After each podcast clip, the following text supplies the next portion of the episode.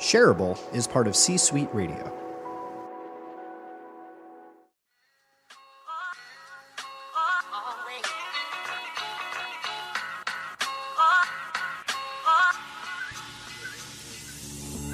I'm going to go out on a limb here and say that season two is going to be absolutely incredible because in season two, I have a co host. Co host, say hello.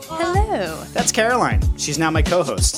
So, season two of Shareable is going to be a little bit different. We're still talking about people and technology, but we're going to go a little bit deeper a master class. So, grab your favorite pen And your favorite piece of paper and get ready to take some notes because this is shareable.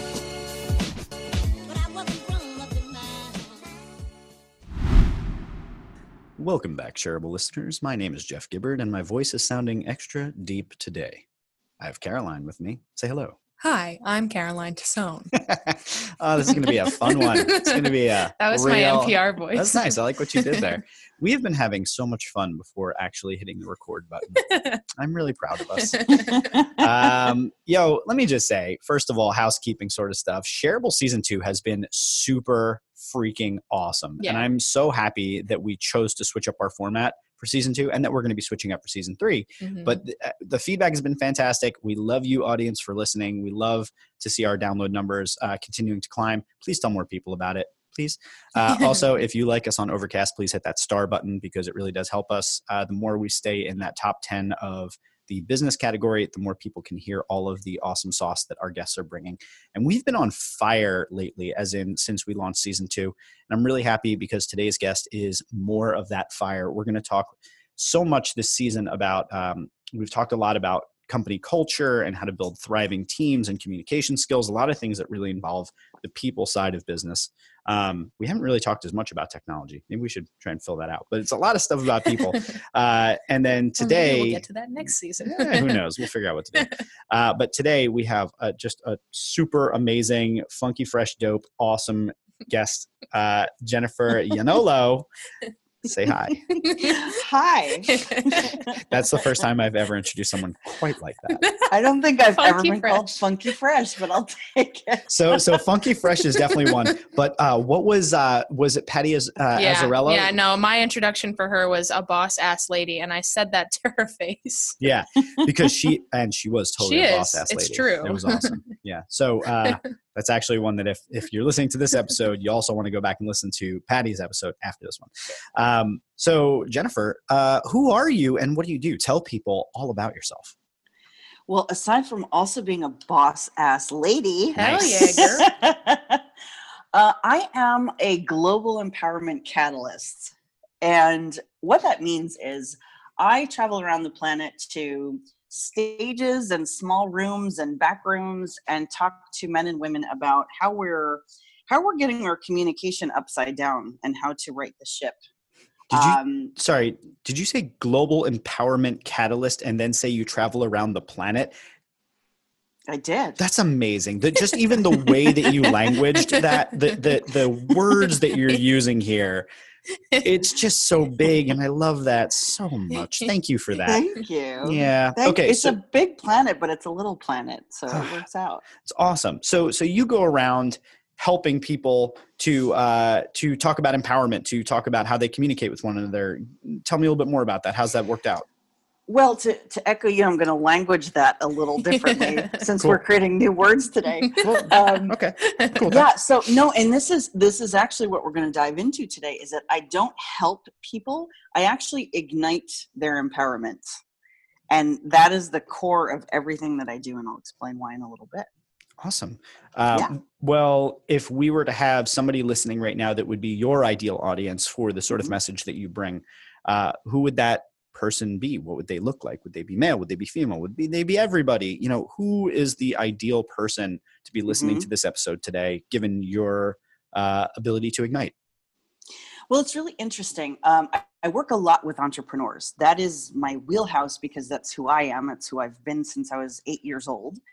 And so it's really about people who are creating because, as you've, I'm sure, seen from various people on this podcast, that teamwork is a tricky thing especially if you've got a team of men and women and they need to communicate. And so as as a company founder um, finding out how to, to really get the best out of your people and have them win at work and and be really an integral part of your vision requires a little bit of skill and art That's absolutely true. Uh, Mhm. We have to spend a lot of time thinking about that. I spend a lot of time thinking about my team, how we communicate. My team is Mhm. primarily women, uh, although I do have a few men on my team. So we're always uh, working on that ourselves. So I'm looking forward to what I can learn today about how I can be a better leader.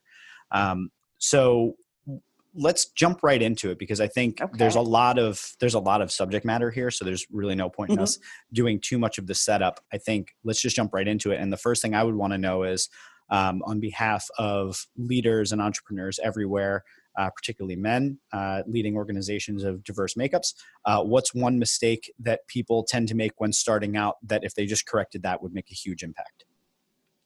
and I this is oh this is my favorite subject because well because I've I've now seen this in many countries so this is kind of a universal human thing that seems to be happening where we think we need to empower people right so if if I have a team of people and we need to get a project done I think it's my job to like be this cheerleader who keeps everybody excited and really I think that is the opposite way to go about it. I think the best way to have your company succeed is to find the reason why they come to work every day, find out why they're there, and then deliver on that.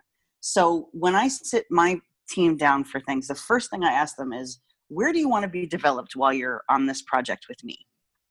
And you know, they might say to me, "Well, I really like to develop my communication skills or my presentation skills, or I want to learn how to be a better closer." then I note that and I know that my job as the person leading this team of people is to make sure they are developed in that area. And so it creates a different kind of commitment. Um, there, it's not about, hey, we need to win and we need to make this project work. It's, hey, you are going to win personally out of this. Because if you don't know what Joe in Cubicle 5 is like, why he gets out of bed every morning and comes to work, you're missing a huge piece of the puzzle. So, how do you express that to them? I mean, without being a cheerleader, how do you let people know that you're standing for them and the growth that they're trying to to have in their in that project? Well, it's really about creating their milestones. You know, it's about creating their KPIs, uh, their key performance indicators. So when I sit down with them, I say, what would be the best way to measure this? Like, how do you know you're winning? So if they say to me, you know, um, I want to be a better closer, that's an easy one because we look at numbers. How many deals are you closing? So when you have a staff create their own measurements, it has them look at what are the things I need to develop and how do I know? Because otherwise it's all vague, right? So if we say, I want to be a better presenter, well, what does that look like? How do we know? And all of the clients that I work with one on one, those are the the milestones that we establish. We make sure that it's measurable. This sounds familiar to me. Let me explain.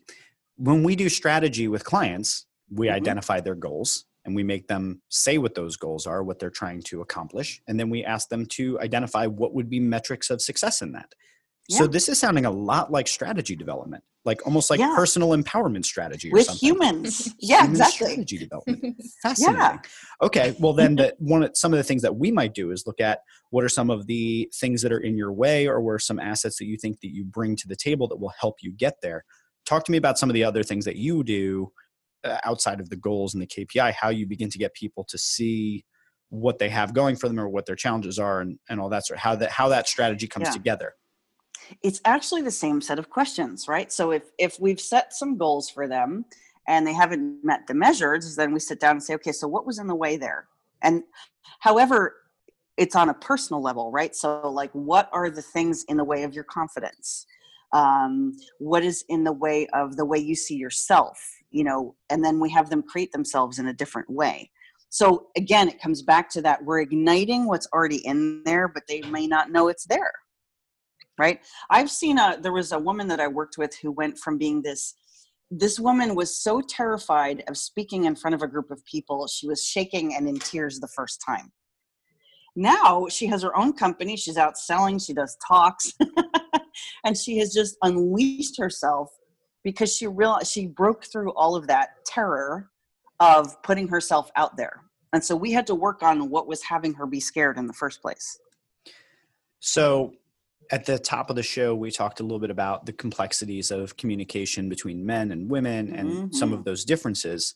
So, my my internal uh, male instinctual reaction to that conversation, and mind you, I, I spend a lot of time with my team talking about you know how we feel about things and what's in our way and, and all of the sort of emotional things that actually lead to action but the first thing that that instinctually has to happen as a male uh, in the society that comes to me is, oh, well, that sounds really, really fluffy and fun about our feelings and Mm. such, right? So Mhm. I'm wondering, in your experience working with some hard, seasoned male executives who are like, I don't want to talk about my feelings about results. What, Mhm. what, how have you dealt with that? I mean, I can imagine that women will more likely, I'm sure there's women that will reject that message as well, but I'm sure they're more likely to listen to and hear that message. How do you, how do you deal with this, both male and female? It's so interesting because I don't talk about feelings at all. um, I talk about performance. And so men can hear me because they can hear that language, right? We Mhm. talk about um, we ta- it, it's more uh, it's more technique driven, whereas with women, women have a, a very interesting script. And I've now been in enough countries talking to them to know that there are some things that are fairly universal. Um, we are brutally hard on ourselves, especially if we've started a company. And we are constantly struggling with are we doing it right? Is this perfect enough? Are we perfect enough? Like there's that conversation comes up so much less with men. Um, and men are, I find, and again, I, I work with a lot more female founders than I do with male founders just because of how it shook out. But but the male founders are more about is this working you know what's not working in the formula women are more about what's wrong with me that it's not working so we look at the problems differently That's a really that interesting. Dis- yeah, that's a really interesting distinction. Do you ever have situations where you're dealing with a leadership team that's mixed, and how to deliver a Oh, yeah. message that resonates with both? well yes i mean i've worked with even some silicon valley startups where there's a mixed founding team and it's a very different set of conversations um, because there's you know there's the internal conversation and an internal team could work brilliantly but then when they face the outside world if there are let's say there's a male founder and a female founder um, in a meeting someone is automatically going to address the male founder. So i train the teams so that the male founder will then kick that spotlight over to his partner so there's this whole mechanism that has to happen because of the unconscious bias that already exists That makes perfect sense. hmm He's pondering. Yeah, like I, I I'm was like, "Ooh, I'm watching the process quiet." happen. no, I like this is it's the point. This is a really big conversation, right? Like, there's a Yeah. lot to this, and I'm trying to think out of all of the many paths we can take this, where Mhm. to go with it, because there there's the you know what are the things you found in talking to males that that uh, Mm-hmm. male founders that that maybe um, they struggle with. What are the things you find with females? How do you bridge the two? How do you deal with the team? There's like a bazillion different topics here. there are yeah, and i want to i want to share a story with you regardless of where we go that. this is Yeah. my favorite story so so about 10 years ago i was the co-founder of culinary media network and that was the world's first food podcast channel so um so i was podcasting a decade ago. Nice. yeah and so my my partner eh, was a, a male chef. And so we you know we would travel and we'd have to eat out a lot. So every time and i mean every time for seven years that we sat down in a restaurant the bill came to him.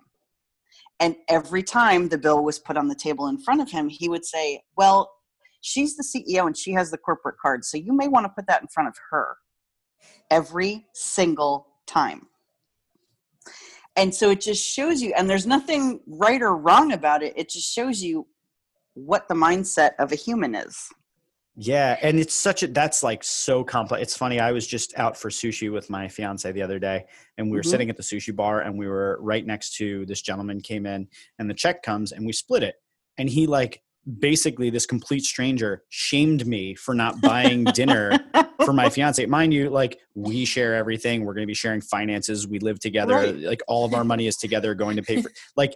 But he was shaming me about that. Yeah. And at the same way, like as a you know a background working in restaurants, you almost always by instinct well i would always put it in the middle of the table but right you know it was always thought you give it to the male at the table because Mhm. classic gender roles and such so Mhm. it how do you break down those complex power structures and and you know default Oh, ways yeah. of thinking how do you break that down so that absolutely what without the at the same time without disempowering i guess not disempowering that's not the wrong way of looking at it but like the without offending people who believe in those existing structures Well, and this is the whole thing, right? This is the correction. So, see, we're naturally going down a path. We'll be okay. yes i mean i figured we would so- there's just so many paths I know, I know. Well, there's, but there's a correction that needs to happen at a very, almost at a molecular level, right? So, one of my founding teams, you know, the guy is like a six foot two football player looking guy from the Midwest. And the other one is a petite blonde, right? And she's the CEO.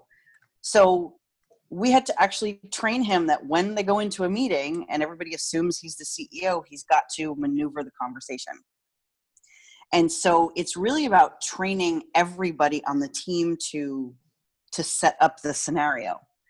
Um, and you know, and the thing about it is, women can get really frustrated about this.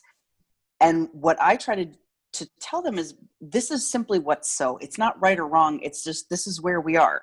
So what we need to do is work from where we are. And without because there's this there's a really convoluted conversation out there right now between men and women and it's it's kind of messy.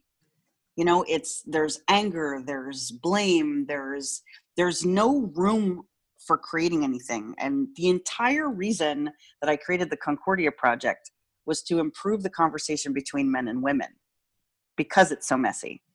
And so, what I have found is that anytime I walk into a room and I talk to them and I don't make the men wrong, the men participate in the conversation because they're no longer the enemy, they're actually part of the group. yep And then we can really have a dialogue because otherwise it's just, well, men own everything and they're wrong. There's nowhere to go from there. And frankly, if I were a guy, I'd really, I would dig my heels in and say, okay, well, if you're trying to take this from me now, now you're not going to get it at all. yeah yeah i talk a lot about that when i'm giving advice to clients or um, you know any other leader uh, about how to deal with a situation oftentimes the first thing i look for is taking the wrong out of it you know if Yes. if if you make somebody else wrong they're going to dig their heels in they're going to get You're defensive and you just have no ability to influence them whereas if you Mhm. sit on the same side of the table with them and you look about common goals about where you're trying to go you have a much Yeah. better chance of actually getting them to go somewhere so that makes perfect sense to me Absolutely. And it's, you know, if you assume the best of people, right? We all want to live well and we all want to succeed and perform. Um, we want things to go. And if we look, what I do is I take, when I take out the, the making wrong, what I put in is workability. Does it work that XYZ? um, because it's completely objective right it's not about an opinion it's not about feelings it's not it's simply about does this work or does this not work What do you do when they're so? Um, let me push back and challenge you on that a little bit. You Sure. it's not about, um, you know, it, it's not. A, it's it's objective, right? Does it work or does it not work? Mhm. But, but Mhm. whether or not something works can be a very subjective idea. It works because I'm a part of it and because I say this, or I have my ego involved with the outcome of it, or I like the way the process feels, or there's there's a lot of situations in which the answer to that question is subject to how the the leader at the top feels and whether or not they rule with a very top down authority. I don't know that yes but things either work or they don't. So for example and, and i know we're talking in abstracts right? Yeah. but let's let's let's take a concrete right? So if we have a financial goal for the end of the year we can look at that and say well does it work that uh, this team is not communicating well? Because if not we're not going to do great presentations we're not going to create what we need. Like there is an objective way to look at it and Mhm. taking the feelings out of it I- And I so the work- there. Yeah. Sorry, let me let me just clarify. Sure.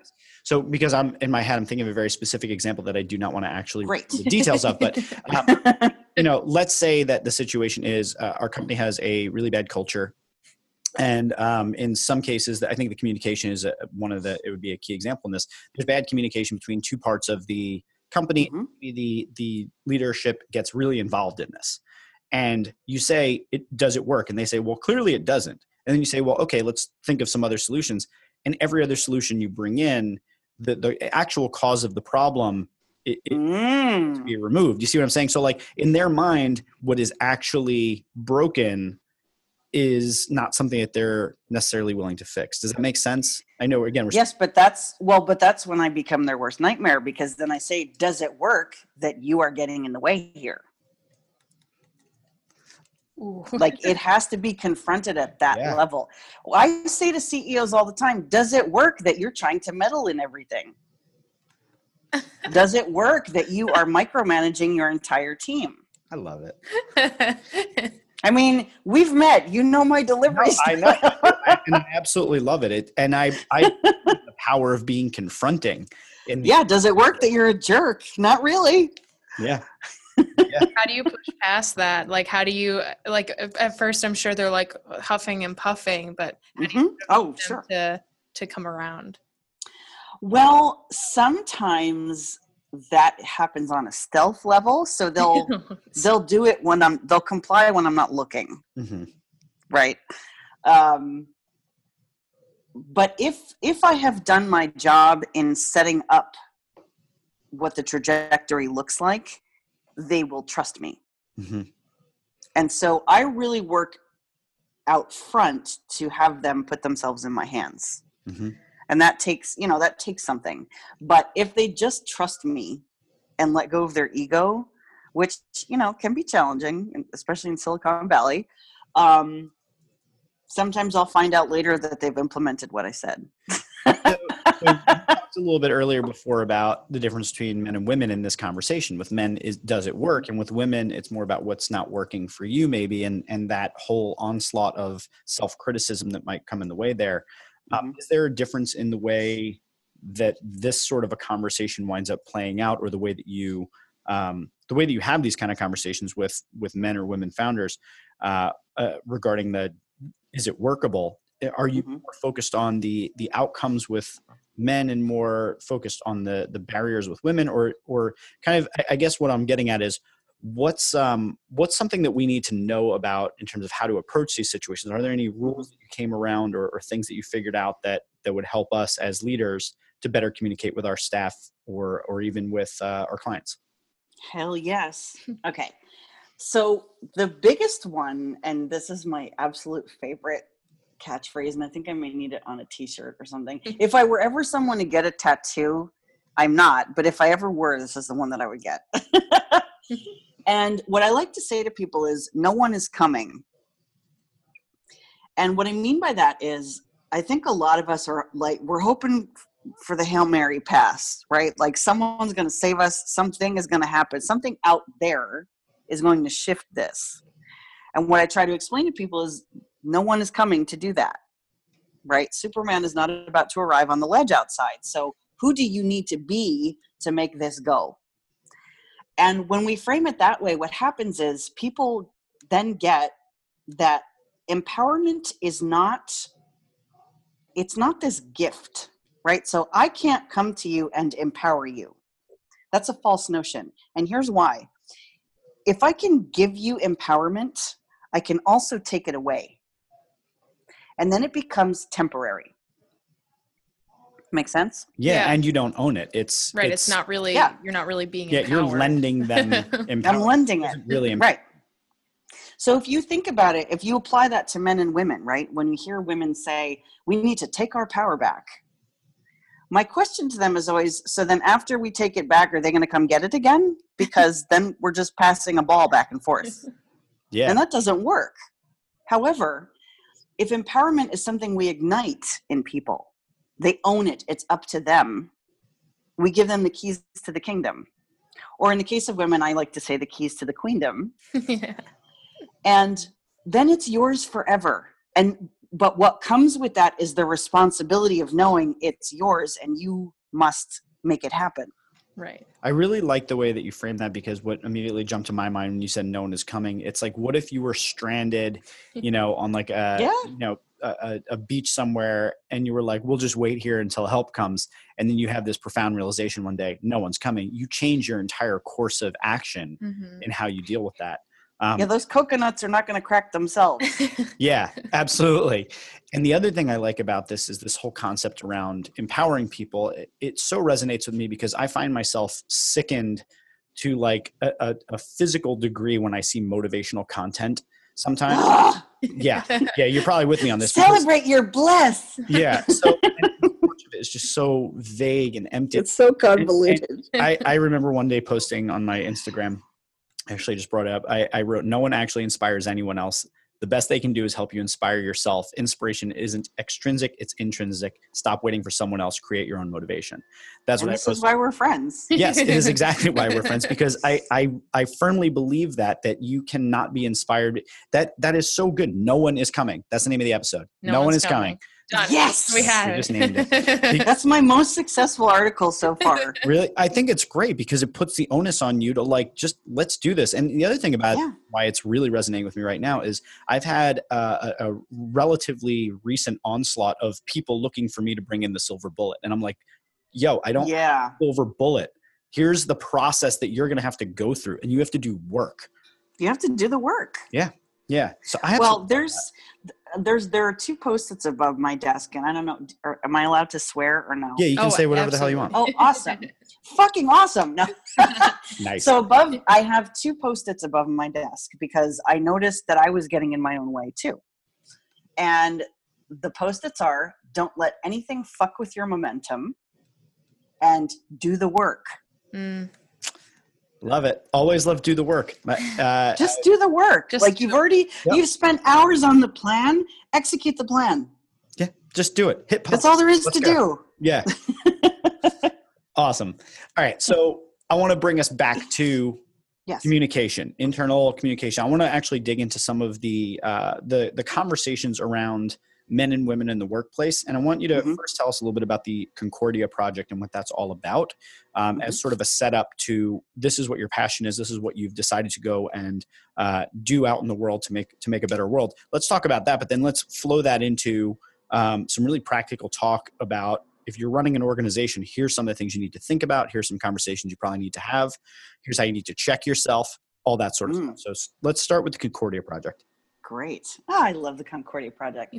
so, um, when I was looking at just kind of the the state of women and what was going on, you know, I, I was never someone who really the whole thing about feminism and the feminist movement it it never really resonated with me. And one day I, I stopped and asked myself why because i found that very curious you know i, I am a woman so what was the deal? And i realized it was because my parents are european. So my mother never had this feminist context. She just did what she did right? She at 19 she packed a trunk and went to the united states by herself. And she didn't ask permission. She didn't like check in about it. She made a decision and she left. And so i started looking at what context that gave me.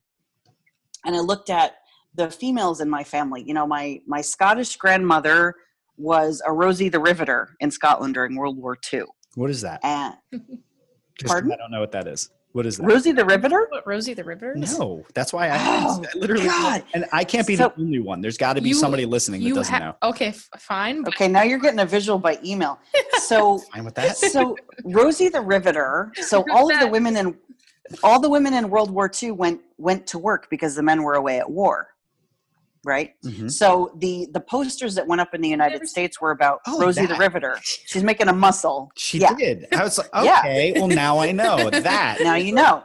Yeah, so that my grandmother every morning in Scotland would put on a pair of coveralls and go weld bombs. That's what she did during the war.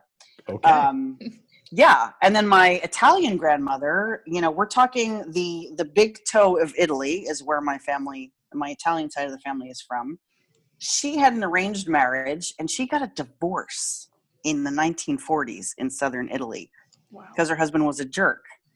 So i came from this line of women who were extraordinarily fierce did not ask permission they just did what they needed to do.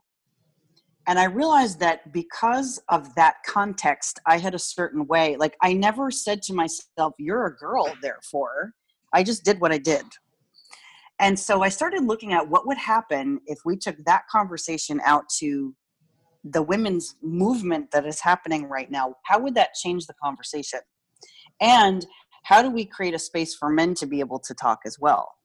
So when i was working on this concept i'm like i need a goddess name.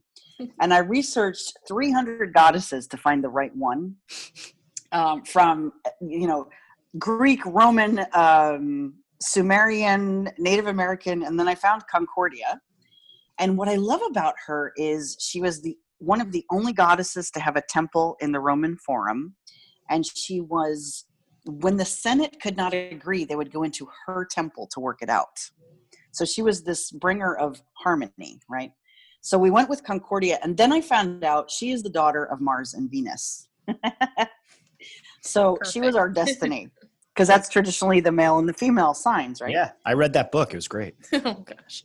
Serious. It, well, and even the symbols for man and woman come from the planetary symbols of Mars and Venus. I did not know all of that, but so she ended up being the right choice. And so I looked at how do we create this virtual temple where we can come together and have a conversation that works? Because I come from workability. Mm-hmm. Um, and so where it led us to is we now work a lot with women from 18 to 25 and we have a global think tank where they can talk about the things that matter to them because we're starting with the women it is a conversation that needs to be men and women but we're starting with the women mm-hmm. and so you know we gather we talk we look at what needs to be done and then we are developing now um, a live and in-person six month program it's leadership development where we have young women create um, a social good project so they have to build a team, a co-ed team, and they have to lead it. And they have to discover, they'll discover in that process who they are as leaders. And so then we unleash that on the planet. So that's, we're about to launch that in Mexico next year, which is super exciting because we're doing it in Mexico City uh, and they need a lot of help right now. So that's, that's, uh, we're kicking that off very soon. And so with Concordia, the vision is to create a series of conversations around the world where we can do this a little better. We can have that conversation in a more effective way. Uh, and we have salon dinners where we gather people at a table and say, okay, so here is, you know, we'll take a topic like beauty standards and we'll bring people from all different facets of what that looks like. And we'll, you know, tear that idea apart and create a white paper. So we're not just sitting at a table talking, we're actually taking action. That is so freaking cool. all right. I have follow ups. It's, okay, go ahead. So, so, so, I am. I love your grandparents. I think that's so cool. Aren't they great? Um, yeah, such great story about them. Uh, I love the idea of not just. I don't want to single out women for it, but like I do more need to single out women for it that don't have to ask permission because mm-hmm. I've found mm-hmm. myself as a leader in my company often saying to the the women that work for me, "Well, just go go fucking do it. Just go do whatever the thing is. You don't need mm-hmm. my permission." and i found that that conversation that sounds so very natural in my head that you just go do whatever you do you don't ask for permission whatever is a much more challenging thing because i haven't had the experience of maybe needing to ask for permission or yeah. caroline you can probably explain this better than i but uh, the and i'm going to let you in just one second I, the what i'm what my question is after caroline explains this how do i as a leader of of a team specifically a team that has a lot of women on it how do i create an environment where they realize they don't need to ask for permission and then mm. the and i'll i'll say that like i think this i actually find that this advice inspires a lot of empowerment in me like when when you say like don't ask for permission ask for forgiveness it, it inspires me to go forth and just try something even if it'll mm-hmm. fail for me it overcomes that that fear of if i do this i'm gonna fuck this up and mm-hmm. now it's okay to fuck that up we'll fix it and i know that mm-hmm. you're in on that team with me however i will find that i, I don't think that advice is like while it works for like me as a woman, I, I don't think that's great advice for men. flipped the other way. Like I think you mm-hmm. tend to operate with the that like you said, it's natural to you. But I think maybe stopping and saying, should I ask for permission is obviously an important part of that. That. Well, side. I mean, in in right. there are I just- obviously contexts for that where I uh, wholeheartedly agree with you. I think in the entrepreneurial conversation, Yeah, like, in this should I go? conversation. Yeah, like in the like, hey, how's it going? All like right. that conversation, enthusiastic consent. I've had friends that have actually brought this up to me when I've repeated that advice to them, and they're like, "Caroline, that's garbage advice. Don't ever say that again." well, and the thing about it is, and I, I've really been looking at this. Um, there is, we have a cultural conversation as little girls, where, and, and I, I haven't gotten to the root of it yet, but I've just, I've now, I now have enough anecdotal evidence to know that this is a real thing to look at because I think I've worked with about a thousand women at this point. Um, and we're, it's like we're, we really want to get that gold star. Hmm you know we we want to do a good job and we want to get the reward and be acknowledged and unfortunately that sets up the whole someone is coming to give me permission hmm right? And so that that's where the no one is coming comes in. Or even sometimes with my clients i'll say no one is coming except me to tell you that no one is coming. Or or if they're really stuck i say i give you permission to succeed. Yeah. just so we can get it out of the way. Yeah, um but it, the permission is a very real thing with women and i think it's so ingrained in us to ask for permission. Um and it is not just an american thing by any means. You know but it's but this i've observed it more here and and it puzzled me because we don't overtly have that conversation in our culture. Girls can do anything. No they can't. And i actually heard someone say the other day that in america oh actually no it was an uh, it was an op-ed put out by Paulina Porizkova where she she observed that when she grew up in sweden there was more of this egalitarian I conversation read that piece. yeah.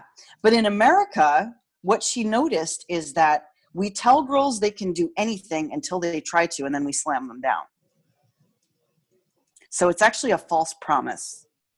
I've felt it. I've like I've been slammed and I think like Mhm. it, it comes from being reaffirmed throughout your growing process. It's like you you get into jobs where you have a boss that's not necessarily invested in your success and Mhm. like you face those battles and then you start to internalize that and it becomes this like okay, well, I have to do this, but I have to do it perfectly the first time and it just creates so much pressure to overcome. I like I oh yeah, it definitely like lends to why a lot of women find themselves very anxious. absolutely. Like definitely in my case. Yeah, and even you know in a corporate setting, I've I've had executives tell me that women are a bad investment because they're going to get pregnant and leave. Mm-hmm. They've actually said that out loud to me. Oh my god. And so so it's real. It's not we're not making it up. It's out there. And but the question becomes you know where does the conversation start? And it literally starts when we come out. You know it starts from from babyhood. So and So- that's a big thing to take on. So, I mean, I think I don't think that it's a, a stretch for anyone's imagination to see that a world in which both men and women have the ability to go forth and not wait for permission to do great things. I think Mhm. seeing that as a, a future world that we could get to is is an amazing idea. We're Yeah. clearly not there. The question I have as a leader, and I'm a leader of a small team. Like it's not like I have a team of you know a hundred women that I get to uh, unleash upon the world but uh, as uh, as a stand-in for larger corporations that have that sort of pull, where does the conversation start at at my level as a uh, white male CEO leader of a company? How do I initiate the change to get to a point? Because what I want out of this is not just to do it for the sake of doing it. I want to do it for the sake of. I actually believe that if my entire team didn't have to wait for my permission, we would be better. And I don't know how to unlock that without coming from the perspective that I have, which is that I don't wait for anybody's permission for anything because that's how I fucking roll. I just do Right. things as an entrepreneur, and I'm specifically talking the business context, Caroline. um, I- I go forth and I do things because if I have an idea, I know that no one is coming, and it's on me to go make it happen. Mhm. How do Yeah. I, from my perspective, because I- I can't say it to someone who that I haven't lived their experience and, and have it resonate. So how how do I, in my position, do better? Yeah, and see, and this is where it's the perfect. The this is where I would work with you one on one first to learn how to give that away. Because you it is in your bones. You do not ask for permission. I do not ask for permission. I'm sure that's very shocking. No, not at all. but That's why we do well. so how it's like how do we give that away? How do we have our team see that they can also do that? And a lot of it is walking the talk. So if if you tell your team go ahead and do that. Don't ask me for permission but then i micromanage it i'm i'm i'm killing the process Mhm. right? I'm subverting them.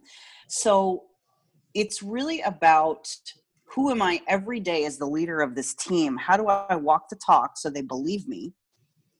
And how do i it's like they're standing over there and i need to pull this out of them right? It's not me pushing it on them it's pulling it out. Mhm. and so it's a lot of questions. I ask a lot of questions. So if someone comes to me and says how do i do this? I say that's a great question how do you do this and they'll say well i don't know and sometimes i'll say well if you did know how would you do it That's a great question. I'm going to use that. yeah, because they may, especially if this is a new conversation for them, they're still going to be looking for the answers. hmm And there is a confidence to build up in your team that you trust them to do the due diligence to find the answer. Yeah, and sometimes for people, it's terrifying. I can kind of speak to that now. Like now that that's something that I understand about how like we work here, I Mhm. don't ask for permission for a lot of the stuff that we do unless like I absolutely like need a piece of like information that you have, which Mhm. like is the only thing that kind of blocks that at this point. But like and I that's advice I give to our intern. Like when we when we talk, when we talk to her, just like Natalie, go ahead, go do this thing. We believe in you. We want you here. Yeah. Well, and you can see the difference. So back in my culinary media network days, you know, we had a staff of writers and and I discovered one day that I was making people cry with my perfectionism and micromanagement. So I so I went to work on that for myself. And what ended up happening was I found this amazing editor. She was 22 years old. This incredible editor who got my voice, who got our whole way of doing things. She ended up overseeing the entire staff of writers. I didn't even have to worry about it. She just handled everything.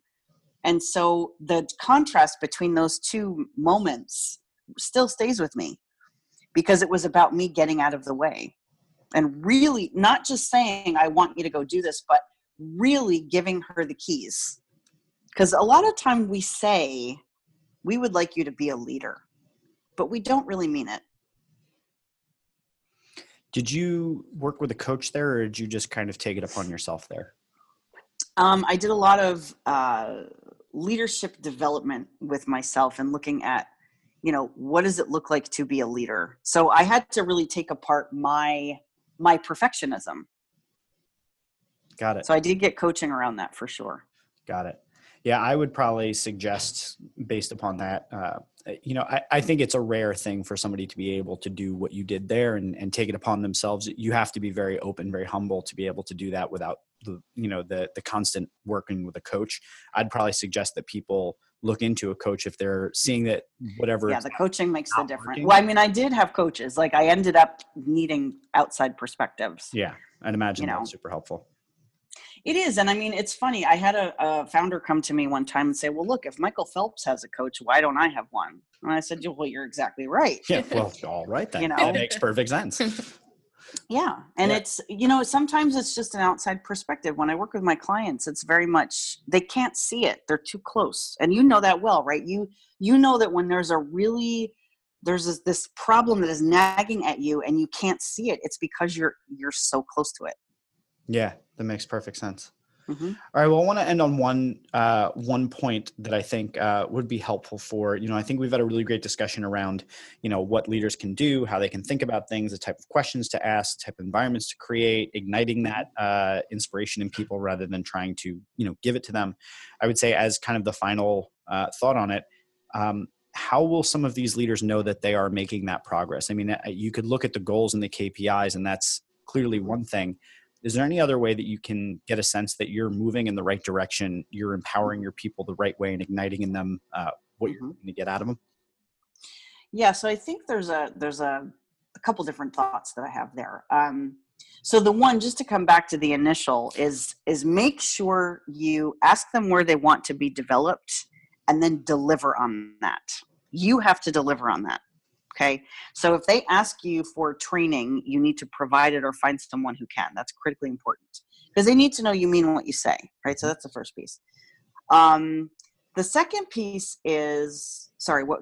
Give me the question one more time because my The- thought the- went somewhere. Yeah. So the, the question was, how will you as a leader know Mm. when you've taken Yes. on all these initiatives? How will you know that you've kind of gotten where you're going, or, you or go. you're at least on the right track?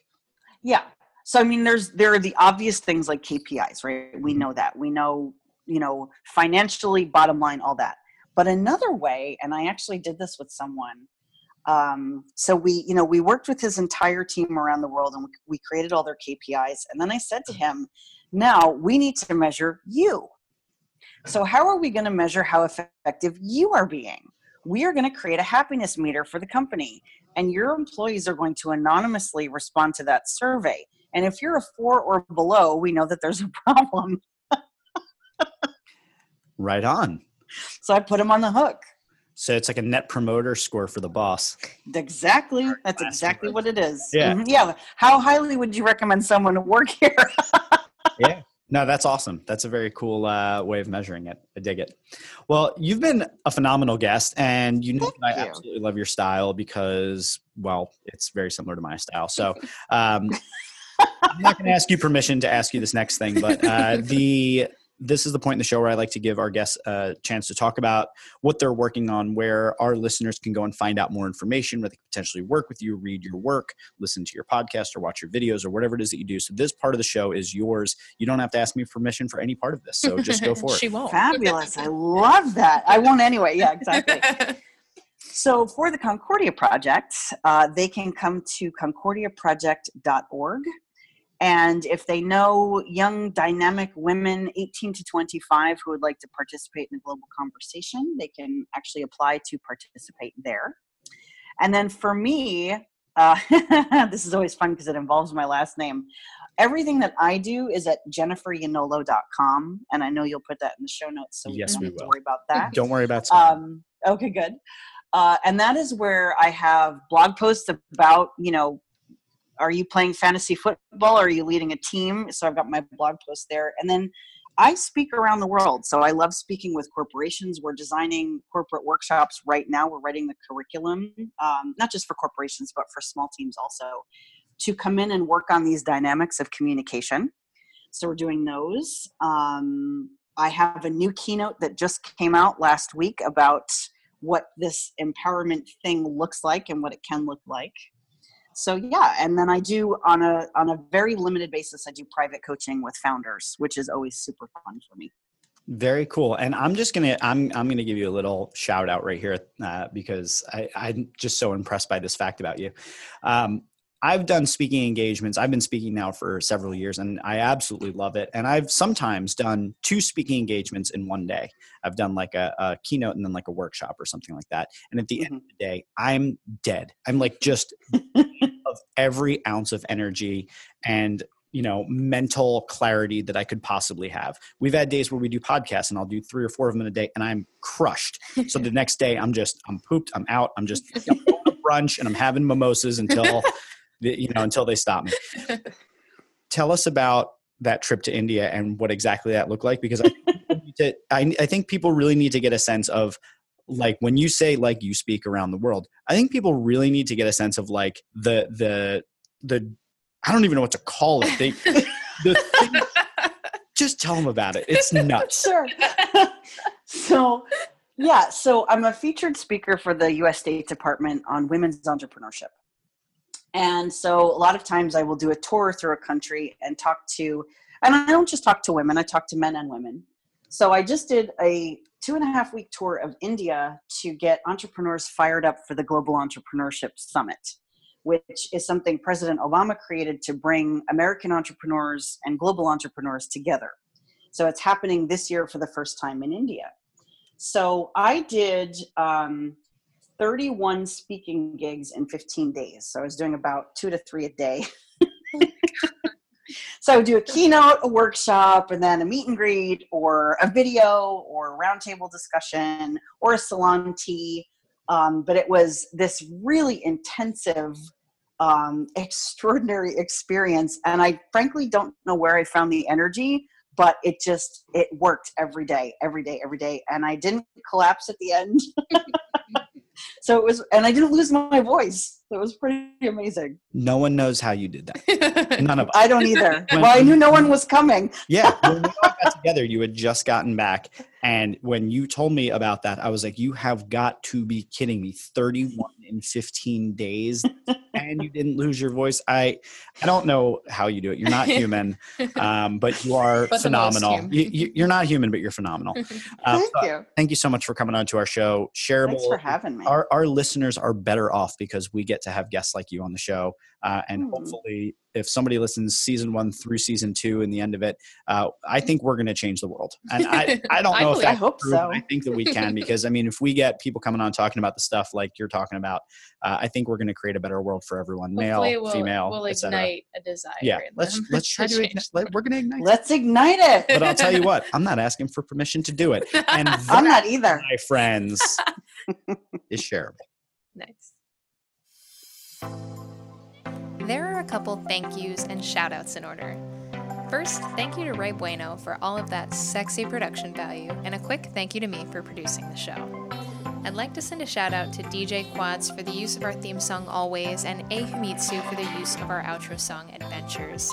You can follow Jeff on Twitter at jgibbard, and you can follow me at Caroline Tessone. You can follow the show at shareable underscore pod and just shareable podcast on everything else. That's Facebook, the gram, everything. You can email us at shareablepodcast at gmail.com, subscribe to our email list at shareablepodcast.com slash subscribe. Do all the things, subscribe to the show, leave us a rating, review us on iTunes, tell a friend, tell your mom. I don't know. She might like it. My mom does. Hey, mom.